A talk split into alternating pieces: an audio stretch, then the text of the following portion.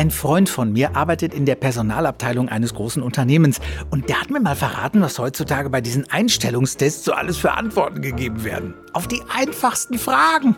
Hm. Lösen Sie diese Aufgabe mit Dreisatz.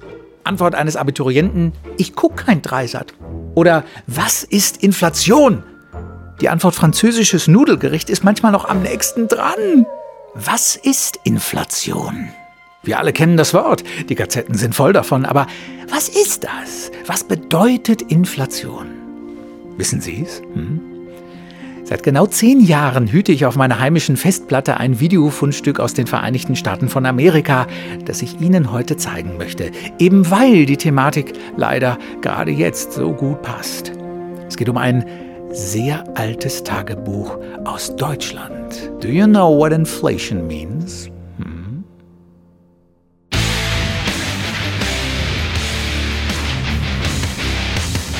This is the story of hyperinflation in Weimar, Germany, from the point of Elsa Matson. She warns us of all of this because she lived through it. Do you know what inflation means? I'm not an expert on this subject. I simply went through the German inflation myself, and the following is a picture of this dreadful experience as I remember it. May my story begin with the year 1918, which marks the end of World War, lost for the Germans. Four years of the most cruel suffering and losses had turned into the unbelievable fact of defeat. Where were we going now? At that time, I was a young girl attending high school in Wiesbaden. Through the war, Germany was blockaded and therefore could hold out only a certain time, using up its large reserves. But by the time the reserves were used up, everybody was sure that the war would long be over. A few skepticals, however, thought it safer to fill up shelves and drawers. Influenced by speculative advertising, soon everybody wanted to be safe for months ahead, and the people began rushing to the stores. This buying boom, of course, raised the prices, and the scarcer the goods became, the more feverish people bought, and the higher the prices roared up. People rushed to the banks, taking out all the money available, and those who could afford it bought in carload dimensions. The state was forced to take quick action by closing the banks and stores and confiscating all goods. Thousands of agencies sprang up overnight to, to measure up what there was and to divide it into so much ahead.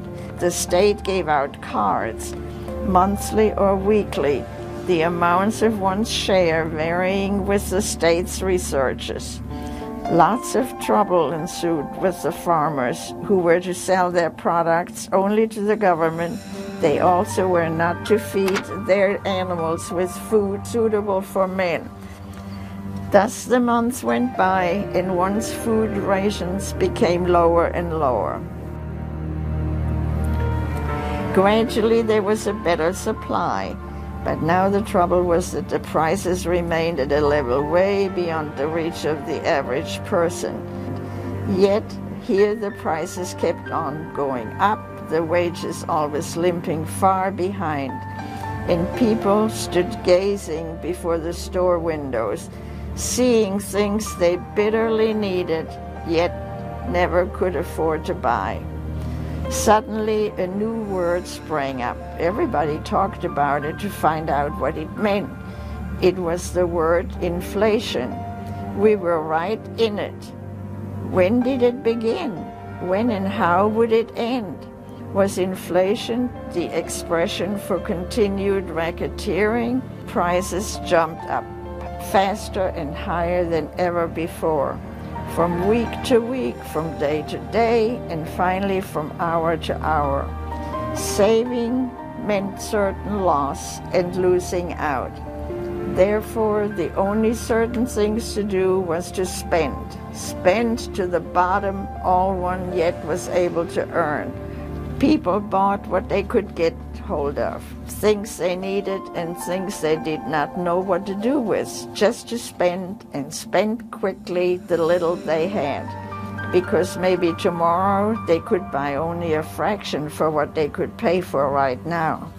Credits, of course, were also long a thing of the past. With salary in the pocket, the next thing to do was to rush to the stores and dispose of every penny. But the tragedy with wage earners was that their salaries were fixed at the beginning of the month or week and paid out at the end of the month or week, never taken into consideration a devaluation of money in between. The money earned bought less and less each week. Can you visualize what this meant to those who had lived from their bank accounts. When I started working, I earned a few hundred marks a month, then thousands of marks a week, hundreds of thousands. After that, I rose into the rank of the multimillionaire, receiving tens of millions, hundreds of millions, dividing them finally into a loaf of bread, maybe some cheap bologna or Limburger cheese. Finally, I received billions. But at the end of the last week, when I received hundreds of billions, I could buy just about one roll and had left not even enough to buy the cheapest post stamp. This was the climax of the inflation.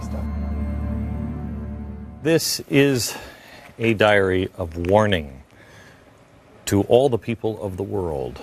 She says, Can you imagine? No, most people can't.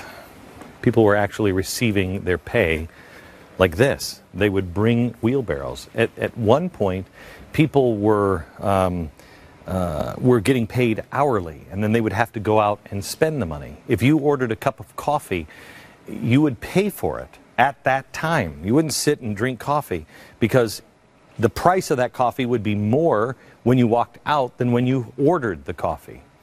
It was actually cheaper to take, take your money, and some people do it by the shovelful, and burn that. Burn it.